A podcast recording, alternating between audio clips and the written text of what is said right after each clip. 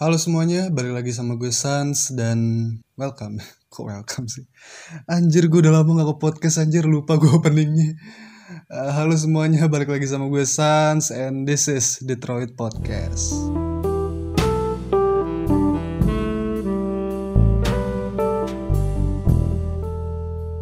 Ya, gimana kabar kalian semua? Mudah-mudahan pada baik-baik aja, wahai pendengar podcastku yang ceria, ya.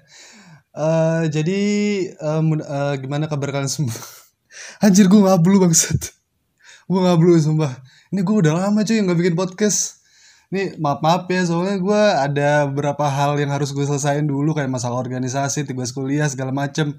Wah gue ngablu sumpah ngablu udah banyak begadang lagi. Aduh udah bekuatak gue anjir uh, udah lama cuy nggak ngomong ya ya maklum lah mau curhat nggak tempat curhat juga gue masih jomblo ya asik ah miris banget ya oke okay, uh, eh, mudah-mudahan kalian pada baik-baik aja uh, jaga selalu kesehatan kalian jangan sampai sakit apalagi sekarang corona ya udah tembus 100 ribu kasus cuy itu untuk seluruh Indonesia dan mungkin nanti setelah ini Corona bakal dapat silver play button ya dari YouTube. Receh banget sih lakukan gue. Aduh, aduh maaf ya kalau nggak lucu, sorry. Oke, jadi uh, yang pengen gue bahas kali ini adalah uh, sebenarnya gue pengen curhat aja sih, pengen curhat dikit-dikit karena ya lo tahu kan gue apa ya gue orangnya tuh nggak bukan nggak punya temen sih temen gue dikit cuy. Ini kan masa-masa pandemi gini kan kuliah juga lagi pada libur terus udah teman gue dikit pulang semua lagi aduh nggak ada yang nggak ada yang nggak ada yang bisa gue ajak main gitu.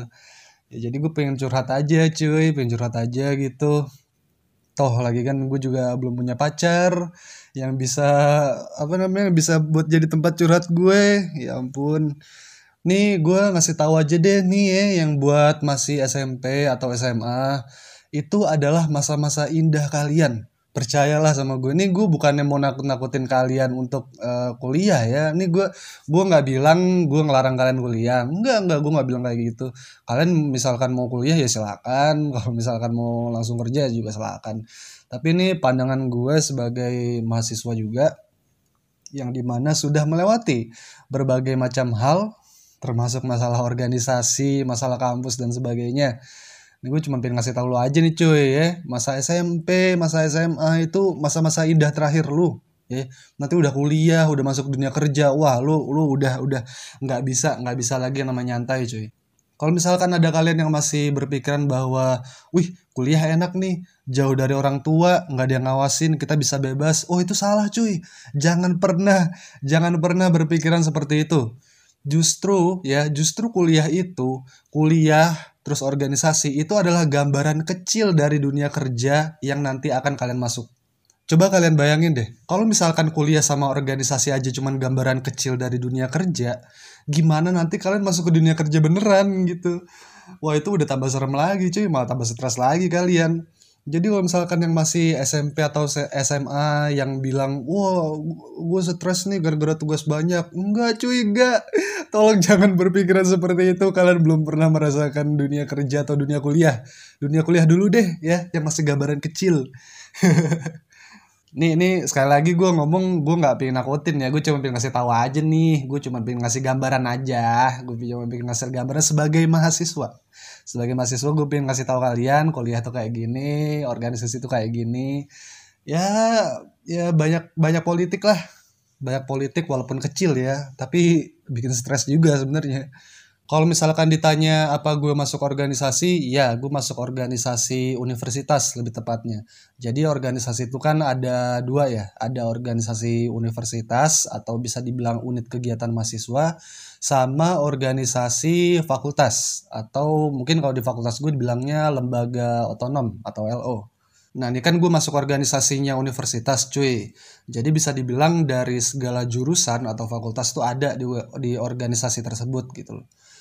Terus mungkin kalau misalkan gue boleh cerita sedikit, organisasi gue ini terbilang kurang dalam sumber daya manusianya. Karena gini, jujur organisasi gue tuh sangat susah banget nyari anggota, nggak tahu kenapa. Kalau kata pengurus-pengurus yang dulu sih emang emang gitu, emang keadaannya seperti ini kita. Emang susah banget nyari anggota baru tuh. Mempertahankannya aja itu lo juga susah. Entah kita salah metode kah atau kita salah pendekatan atau kita salah bonding atau uh, ikatan kita sama anggota-anggota baru itu nggak bener kita gue gue juga kurang tahu di situ. Tapi untuk sekarang gue juga masih berusaha untuk memperbaiki itu sih. Gue masih berusaha untuk nyoba ayo anggota kita main sama-sama yuk kita nongkrong sama-sama terus kita kalau bisa kita futsal bareng-bareng gitu jangan cuman kegiatan organisasi aja gitu. Ya jadi misalkan di luar organisasi gitu kita bisa ngapain gitu kan bisa bakar-bakar sate bakar-bakar rumah.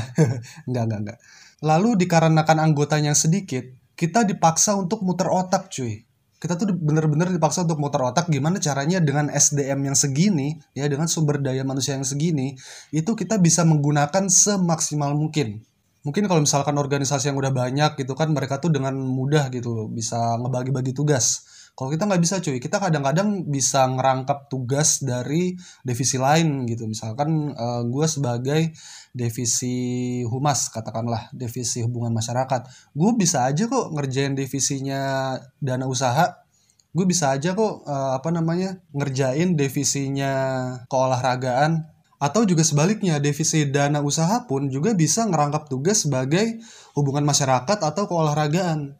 Jadi kita benar-benar harus muter otak gimana caranya dengan sumber daya manusia yang sedikit ini, yang terbatas ini, kita bisa menjalankan semua itu dengan maksimal cuy. Itu itu salah satu kekurangan dari organisasi gue di kuliah mungkin kalau kalian masih SMA yang masih ikut OSIS ya itu mungkin masih apa ya masih terbilang enteng sih. Gue juga tahu sih dulu masalah-masalah OSIS karena gue juga sempat mau daftar cuman gak keterima. Mungkin kalau misalkan gue bilang mungkin mungkin ya mungkin gak terlalu berat karena kan dia kan cuman apa ya cuman ngurusin masalah-masalah siswa dan apa yang ada di lingkungan sekolah itu doang. Bukan ngurusin masalah semua fakultas ya semua jurusan dan satu universitas itu tapi gue yakin kok OSIS di SMP dan di SMA juga bekerja semaksimal mungkin agar semua program kerjanya terlaksana kayak misalkan uh, katakanlah uh, bikin seminar. Terus katakanlah nyari sponsor. Terus kalau misalkan organisasi di kuliah itu, ini gue cerita apa yang gue alamin aja cuy.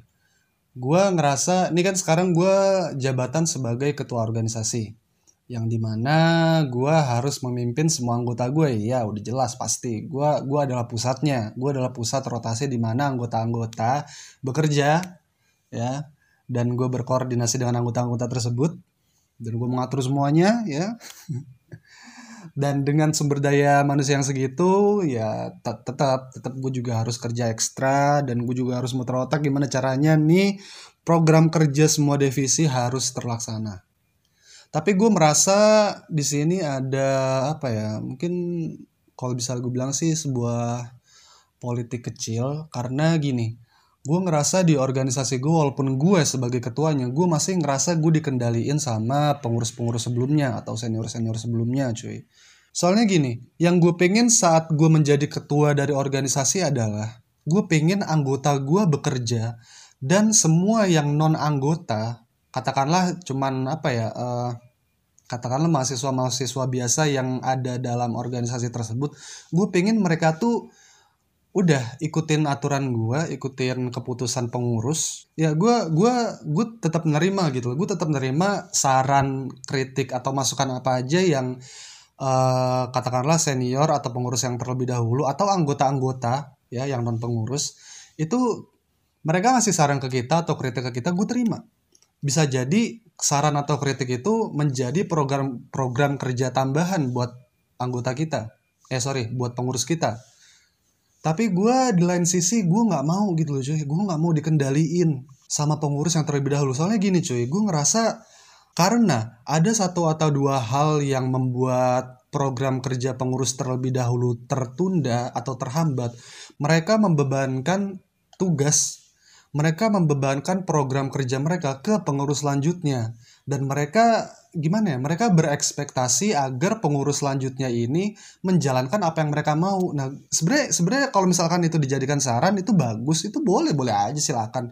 Tapi gimana ya gue sebagai ketua sih punya idealis sendiri dan gue pengen uh, nggak semua keputusan ada di tangan pengurus terlebih dahulu atau senior Karena sebagai pengurus, kita juga punya hak untuk membuat sebuah program kerja yang nantinya akan diikuti oleh anggota-anggota lain. Lagian sih siapa sih yang nggak mau dapat pujian dari senior ya kan? Gue gue mau aja cuy. Gue mah seneng-seneng aja dikasih pujian sama senior. Wih, uh, Isan tuh bagus ya kinerjanya jadi ketua. Wih bagus ya siapa yang nggak mau? Gue mau mau aja. Cuman gimana ya? Gue nggak bisa janji untuk memenuhi ekspektasi dari senior untuk melakukan ini ini ini nih gue nggak bisa terus memenuhi kebutuhan senior gitu loh cuy. Karena kita tuh juga punya masalah sendiri. Gue pun di internal gue aja di organisasi gue aja masih banyak urusan-urusan administrasi yang belum selesai. Dan yang bikin gue kesel tuh adalah tiba-tiba senior tuh suka minta tolong gitu loh. Suka minta tolong untuk mengerjakan tugas yang harusnya mereka jalankan dulu dulu ya. Kepengurusan dulu. Tapi nggak bisa mereka jalankan dan dibebankan ke kita.